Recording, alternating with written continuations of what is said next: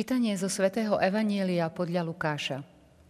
Ježiš povedal svojim učeníkom, bol istý bohatý človek, ktorý mal správcu a toho obžalovali u neho, že mu rozhadzuje majetok.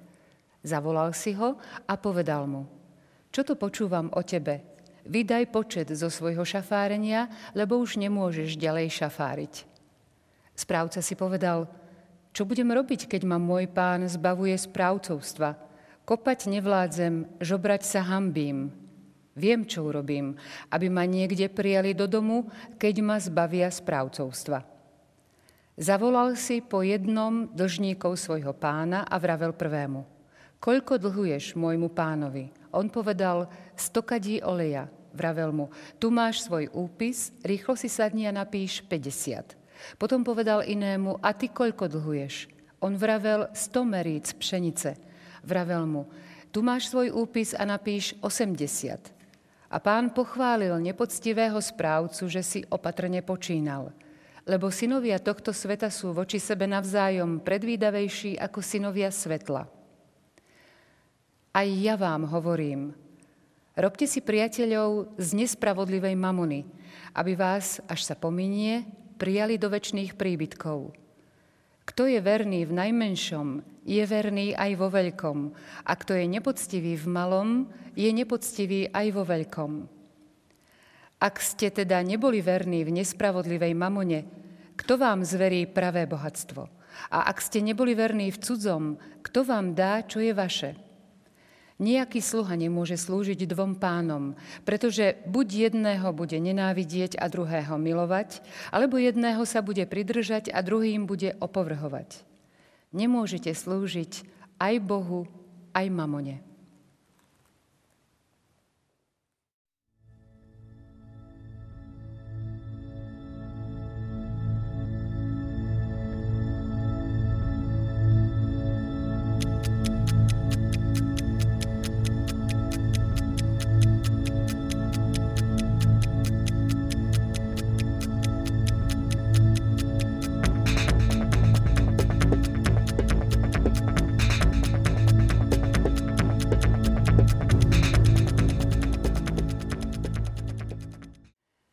Podobenstvo o márnotratnom synovi, ktoré sme si vypočuli v predošlej relácii, adresoval pán Ježiš farizejom. Dnešné podobenstvo hovorí učeníkom. V našej relácii budeme sa pýtať práve na to, prečo učeníkom. Odpovedať bude náš host, duchovný otec Dušan Lukáč. Vitajte. Ďakujem. Otec Dušan, prečo sa s podobenstvom o tom, že nemôžeme slúžiť aj Bohu, aj mamone obracia práve na učeníkov? No myslím si, že vždycky to bolo zjavné, keď čítame starý zákon, tak e, vždycky bolo zjavné, čo chce pán od svojho ľudu, ale nejakým spôsobom, keď pán Ježiš prišiel, prišlo v plnosti Bože kráľovstvo, tak skutočne prichádza taký predel a pán Ježiš zhromažďuje okolo seba ľudí, ktorí mali v podstate robiť jeho misiu, jeho službu. A keď si predstavíme do dôsledkov, že Pán Ježiš pôsobil veľmi krátky čas verejne a potom už odišiel, už fyzicky tu nebolo ho vidno, ne, nepôsobil takej dimenzii fyzickej a zrazu musel sa spoliehať na to, že budú tu takí obyčajní ľudia ako my, ktorí budú robiť to, čo on a budú robiť tú službu pre spásu sveta, e, ponúkať tú službu Evanelia, ktorú ponúkal on. Preto je normálne, že sa obracal zvlášť k svojim učeníkom, často v kontraste toho, čo sa obracal k farizejom, pretože tá mentalita, tá atmosféra, náboženská atmosféra, možno nábožensko-spoločenská atmosféra, ktorá bola príliš akoby taká pozemská, vecná, materiálna, možno, možno nie úplne vždycky jasná alebo úprimná, tak pán Ježiš sa obracal na svojich učeníkov a vysvetloval im mnohé veci, ktoré mali vlastne viesť ich života, pre ktoré museli urobiť radikálne rozhodnutie. Vidieť veci inač. Začať sa vidieť v dimenzii príchodu Božieho kráľovstva sem na zem. Správca si povedal, čo budem robiť, keď ma môj pán zbavuje správcovstva. Ako vy hodnotíte jeho prípravu na, na to, že nebude správcom? Možno si niekedy neuvedomujeme, aj my žijeme vo svete, v ktorý je istým spôsobom pre nás limitovaný. Tento život vo svete je pre nás limitovaný a pán Ježiš hovorí, že svet má isté pravidlá. Keď niekto robí niečo vo svete, musí to mať isté pravidlá musí to mať istý cieľ a musí to mať aj nejaký efekt. To znamená, že keď niekto hovorí o majetku, keď niekto hovorí o podnikaní, tak musí to mať nejaký efekt. Neviem, tu sa hovorí o bohatom človeku. Neviem teraz istotou, že či bohatý človek je, predstavuje možno obraz Boha, ktorý má správcov nás, alebo je to jednoducho len obraz o nejakom bohačovi pozemskom. Ale hovorí sa o tom, že tam bol človek, ktorý spravoval nie svoj majetok. A správal sa, ako keby to bol jeho majetok. Hovorí sa, že jeho ľudia obžalovali, že rozhadzuje mu majetok. Čiže ako môže niekto rozhadzovať majetok niekoho iného len tak, že zabudne, že to nie je jeho majetok, ale je mu zverený. A možno toto si niekde uvedomovali aj v tom momente učeníci, keď to Ježiš hovoril vo svetle tej diskusie s farizejmi, že hovoril o tom, že tu je nejaké, nejaké bohatstvo, ktoré Boh dáva a my sme jeho správcami. A my s ním možno nahrávame vo, vo svoj prospech iba. Hovorí sa, že, že e, začal si volať po jednom tých dlžníkov a zrazu začal komunikovať s tými ostatnými, zrazu bol na ich úrovni. Čiže aj my niekedy možno potrebujeme vidieť ako učeníci, že sú tu aj iní ľudia, ktorí sú rovnako na tom ako my. Takže aj samozrejme taká otázka, že čo to je učeník, lebo Ježiš sa obracal k svojim učeníkom a myslím si, že každý kresťan by mal byť nejako, by mu mala byť daná možnosť, aby e, sa mohol rozhodnúť byť učeníkom pána. To nie je vždy samozrejme také ľahké. Veľa, veľakrát si myslím, že aj veriaci človek sa cíti taký osamelý nejako, ako by stále prichádzal do nejakého obchodu, kde si potrebuje niečo kúpiť a e, kde ho v podstate nikto nevíta, musí mať nejaké peniaze, kde si zaplatí a tomu dajú, ale Učeník je niekto, koho, koho Ježiš povoláva, koho poveruje niečím, to, to niečo má v sebe, niečím disponuje. Takže to je tiež ďalšia otázka, čo to je byť učeníkom. Otec Dušan, aká by som mala byť, keby som chcela byť učeníčka? No, učeník je ako žiak. To znamená mať odvahu, veriť Ježišovi a sledovať ho, učiť sa od neho, byť jeho nasledovníkom, učiť sa od neho čo mám vidieť a čo mám veriť a čo mám robiť. To je celoživotná úloha, tam sa nedá nikdy prestať. Kto si povedal, že učeník je človek, ktorý sa nebojí začať znova, ktorý má odvahu začať znova. Každý jeden krok na základe toho, čo nám nejako cesta s pánom prináša nejaké poznanie nové, nové poznanie, ako nás pán vedie novým veciam, tak niekedy môže pre nás znamenať prestať sa spoliať na všetky tie veci, ktoré som dokázal doteraz urobiť. Čiže byť učeníkom znamená stať sa ochotným byť poslušný pánovi a načúvať mu a nejakým spôsobom pripustiť aj istú výchovu, ktorú nám pán, ktorú nám pán dáva. Spomínam si napríklad, keď som prežil stretnutie s pánom, obrátenie, tak som veľmi túžil byť jeho učeníkom. To, to bolo moje také prvé, že chcem byť, páne, tvojim učeníkom. Chcem chodiť s tebou, chcem robiť to, čo robili iní mne, že som ťa spoznal, chcem iným odovzdať to, čo, čo iní odovzdali o mne, chcem, chcem iným svedčiť o tebe. A Prešiel nejaký čas, asi rok a ocitol som sa v nejakom seminári. A zrazu, keď som bol podrobený istej výchove, istým pravidlám, zrazu sa začal môj starý človek búriť. Mal som už vtedy 29 rokov a som si niekedy povedal, že čo mi má rozkazovať predstavený, ktorý je 5 rokov mladší ako ja. A to trvalo asi tak 2 roky, taká vzbúra.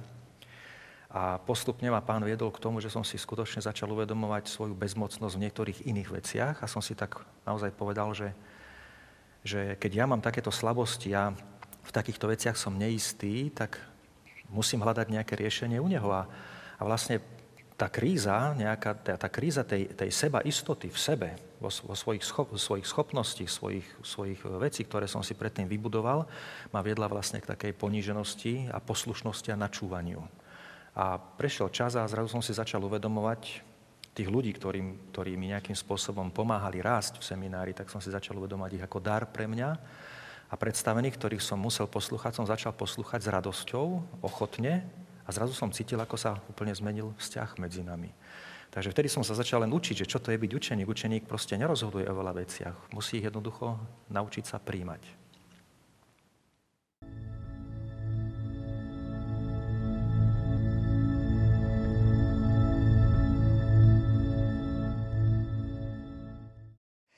A pán pochválil nepoctivého správcu, že si opatrne počínal, lebo synovia tohto sveta sú voči sebe navzájom predvídavejší ako synovia svetla. Veľmi zaujímavý je ten moment, že si správca opatrne počínal.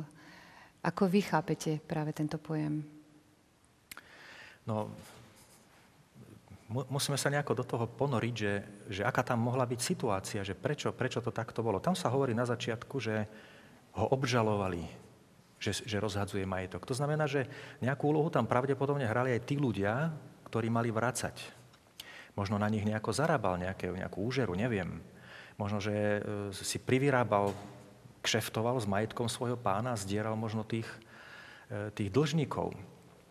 Ale e, pochybujem, že by ho pán pochválil za to, že prerobil inventúru, že prerobil nejaké výsledky. Možno, že ten pán ani nevedel, koľko tam tých vecí chyba, bol veľmi bohatý. Ale možno, že dosiahol to, že tí ľudia začali vydávať iné svedectvo napríklad. On im, on im vyšiel v ústrety, začal si ich všímať, zrazu prestal byť k ním, e, prestal ich zdierať, dali im nejaké úlavy a oni zrazu svedčili v jeho prospech že nič nekradne, že je to všetko v poriadku a tak ten pán ho proste pochválil, že všetko je v poriadku. Takže hrajú tam úlohu potom nakoniec tie vzťahy. Ten, kto rozhadzoval majetok niekoho, ten majetok nebol jeho, zarábal na druhých ľuďoch, ktorých vlastne nejako utláčal a tí ľudia ho udali, tak napokon, keď si začal všímať aj ich potreby a sa s nimi spolčil, zrazu boli priatelia a zrazu vydávali o ňom dobré svedectvo.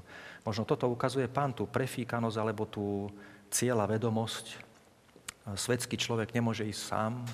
Pokiaľ chce niečo získať, musí mať spojencov, musí uspokojiť aj jedného, druhého, má nejaký cieľ, chce niečo získať a my možno niekedy, nie, nie sú nám veci tak jasné, že veď aj my vo viere máme nejakým spôsobom chcieť dosiahnuť nejaký efekt, nejaký cieľ, nejaký výsledok a musíme sa dá pýtať pána, že ako pracovať, aby sme ho dosiahli, čo je pre neho kritérium.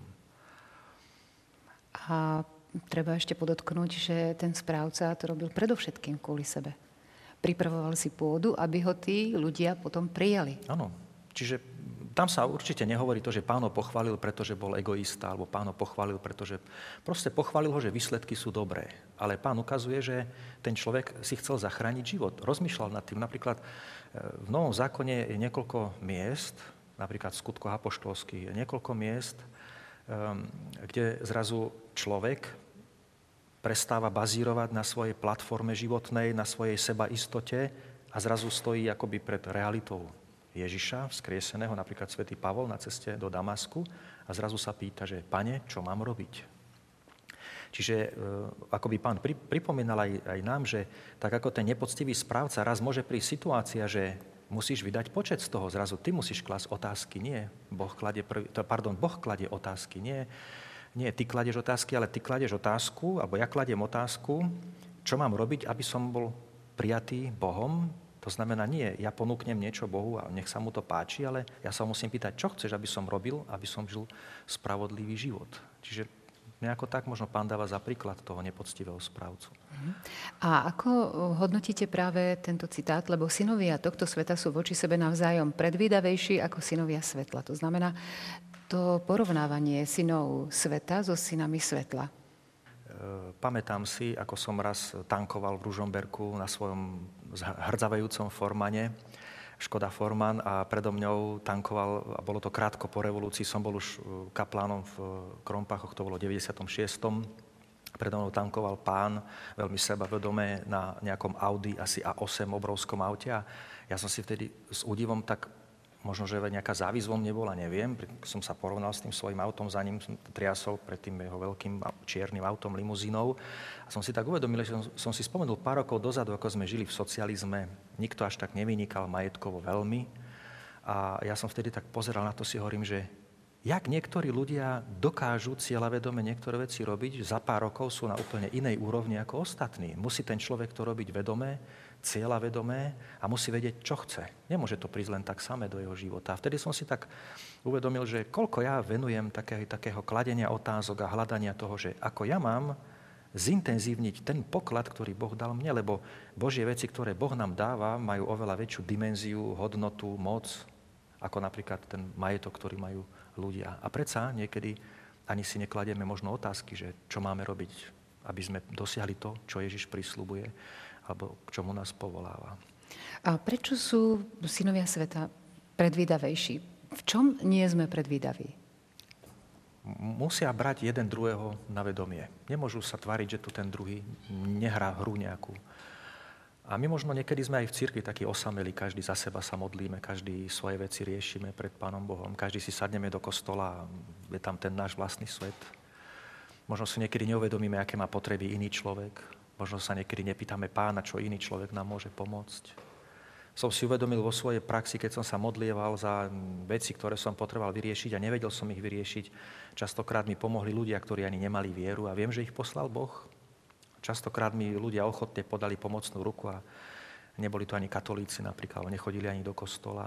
No, samozrejme aj veriaci to robievali, ale vždycky som videl v tom Božiu ruku a, a tak som si uvedomil, že nie, nie je to nejaký ostrov, v ktorom ja žijem. Za, začal som za ľudí ďakovať, začal som na ľudí ináč pozerať. Neviem, takto nejako sa to dá tiež pochopiť.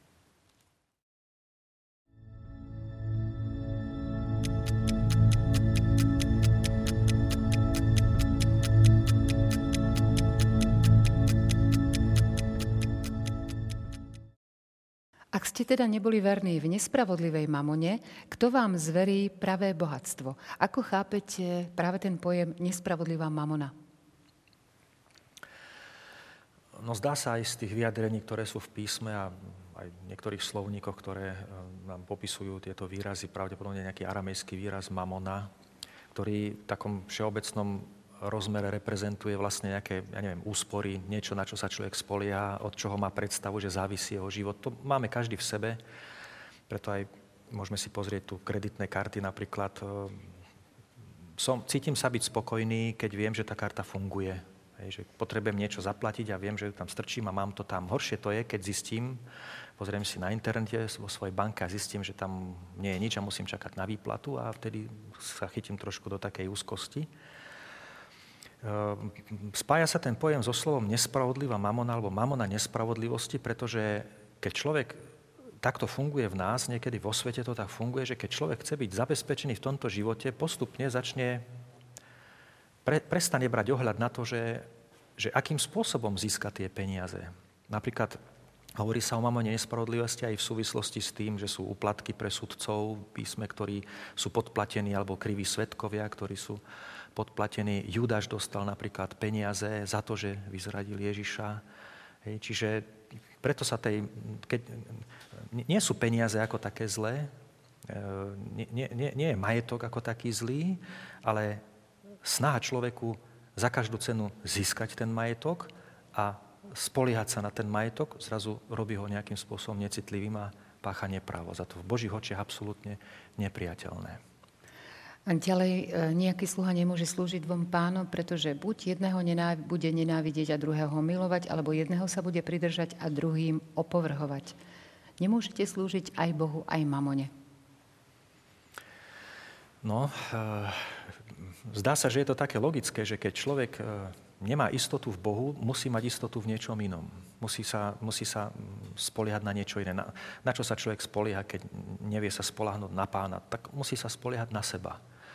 A e, človek, keď sa začne spoliehať na seba, prestane vidieť nadprirodzené veci, prestane vidieť nadprirodzenú Božiu moc, tak musí začať počítať. Musí začať stále pridávať, lebo, a musí začať počítať do budúcna. Pán Ježiš hovorí na jednom mieste, že každý deň máme dôverovať Bohu a že nemáme sa nejako stráchať, ustrachovať o to, čo napríklad bude zajtra, lebo v podstate nevieme, či sa zajtra dožijeme. A predsa, keď človek e, sa začne spoliehať na seba, na svoje dielo, na svoje, na svoje výdobytky, tak potom už musí počítať aj do budúcna. Pamätám si, že uh, to je vždycky môj problém uh, s autom. Ja vždycky mám moje, moje auto v podstate, viem, že ho mám od pána. Vždycky ho mám na takú mieru, ako potrebujem, ale keď chodím po cestách, vidím iné miery a postupne chytím niekedy také komplexy menej cennosti z toho. Eh, pamätám si, že keď som, si, keď som získal, eh, vymodlil som, vymodlil som si eh, peniaze na auto a kúpil som si 14-ročný Peugeot 405, tak som trošku bol taký, že 14-ročné auto, už tri modely novšie sa robili, dva. A keď som prišiel k jednému pánovi, ktorý mi ho opravoval, on už nežije ho, zabil ho auto, veľmi dobrý človek a on mi hovorí, že hmm, také auto kedysi nemal hocikto. A ja hovorím, vidíte, a ja ho mám teraz. Tak e, vtedy som si tak spomenul, že že tá honba za niečím lepším niekedy je len taká fikcia. Proste, keď vám niekto niečo ukáže, že existuje lepšie, zrazu to, to, to, to čo máte a funguje vám, pripadá vám zlé. Čiže človek, keď sa spolieha na, na mamonu, keď sa spolieha na, na majetok, na jeho podobu, na jeho veľkosť, na jeho lesk, tak, tak nevie nikdy stanoviť hranicu, stále potrebuje viac. Preto my niekedy si kladieme otázky, že jak to, že ľudia, ktorí možno strašne veľa zarábajú a, a stále potrebujú viacej, že v podstate to ani neužijú a to je taký zamotaný kruh. A preto možno povie Pán Ježiš, že ten človek zrazu tej mamone slúži. Ona ovláda jeho. A keď nás čokoľvek ovláda, nemusia to byť zrovna peniaze, môže to byť kariéra, môže to byť aj moje kňastvo, keď preň žijem nejakým nesprávnym spôsobom, tak zrazu sa môžem ocitnúť v situácii, že si uvedomím, alebo si to niekedy aj neviem uvedomiť, keď nemám možnosť, že mi to niekto pripomenie, ukáže, že vlastne nie som závislý na Bohu a nespoliam sa na Neho, ale na niečo, čo mám v rukách, čo je moje. Nemôže Boh potom pracovať, nemôže Božie kráľovstvo prúdiť, ani Duch Svetý sa uvoľniť. Mohli by ste spomenúť zo svojej praxe nejaký konkrétny príklad, keď ste sa opierali o Boha v súvislosti povedzme s nadobudnutím, alebo ste potrebovali na niečo nejaký majetok, niečo zriadiť? No, eh, odkedy som farárom, tak eh, to tak poviem v úvodzovkách, že som sa stal takým lakomým človekom. Eh, mám strach z nedostatku peňazí, ktoré potrebujem zabezpečiť pre chod farnosti, pre opravy a podobne. Čiže to sa stala pre mňa veľakrát taká nočná mora. A pamätám si vo farnosti, keď bolo treba opraviť strechu na kostole a e, vyzeralo to tak, že nadúva sa, keď fúka vietor, niekde to už je odtrhnuté ten plech, tak som vyšiel hore na kostol, tam som si sadol na tie trámy do toho prachu a tam som sa začal bedakať pred Bohom a modliť sa a hovoriť, že pane, potrebujem cez milión korún na túto strechu a nemám ani korunu na to. A potom som začal Bohu vyčítať, že to není môj kostol, to je tvoj kostol. Ja som sa sem nepýtal do tej farnosti, ty si ma tu dal a keď si ma tu ty nedal, tak ma tu dal biskup, ja za to nemôžem. Tak som sa takto musel modliť. Nemal som žiadnu predstavu a nebol som nejaký superman vo viere, že pane, teraz som sa odmodlil a teraz čakám, čo urobíš. Jednoducho to bolo len také vyžalovanie sa a zrazu začali prichádzať ľudia, prišiel nejaký človek, ktorý mi dohodol prácu na istý dlh, ale ľudia, ktorí zase nejakým spôsobom začali nosiť farnici, Povedal som, že bude sa robiť strecha, robí sa strecha. Nemusel som ich ani pýtať. Ľudia, keď majú vieru, sú zodpovední, cítia svoju zodpovednosť. My niekedy možno sa musíme viacej spoliať na vieru ľudí aj ľudia v cirkvi majú pocit zodpovednosti vo farnostiach. Tak ja som si zrazu začal uvedomovať, že, že Boh na to nejako odpovedá, že nechce odo mňa veci, ktoré ja nezvládnem, on to nejakým spôsobom zariadí cez ľudí, cez farníkov, cez iných ľudí, ktorí niečo darovali a keď doviezli škrydlu, v sobotu večer prišli dva kamiony z Ivanky pri Dunaji, myslím, a musel som panicky zháňať rýchlo vysoko zdvižný vozík, ako to, ako to vyložiť, tak som sa takto klepal za oknom faria som to tam sledoval, že tomu nejako neviem veriť, že mi tam naskladali dva kamiony škrydli na, na strechu. A pozeral som na to celú noc, som nespal, som chodil do okna, či mi to niekto nekradne. Čiže stále sa cítim aj pri tých božích odpovediach ako malý človek, bezmocný a napriek tomu, že musím aj takéto veci riešiť a možno, že farníci to berú ako samozrejmosť. Pre mňa je to vždycky boj vo viere a, a bezmocnosť pred pánom, ale on robí napriek tomu niekedy veci, ktoré sú nad moje síly. Je to aj pre nás ostatných e, povzbudenie opierať sa o Boha. I keď máme svoje talenty, mali by sme ich využiť, ako sa len dá, ale tiež prosiť aj Boha o jeho pomoc. Áno, a o tom je aj toto podobenstvo. Nemôžete slúžiť aj Bohu, aj mamone. No, pán, pán, pán má plány rôzne, ale aj nie len s nami. Takže musíme ho poslúchať a dať mu priestor, aby konal on. Ďakujeme, otec Dušan, za vysvetlenie. Ďakujem. Aj ďakujem. Ďakujeme, vážení televízni diváci, aj vám za pozornosť. Tešíme sa na stretnutie s vami opäť o týždeň. Dovidenia.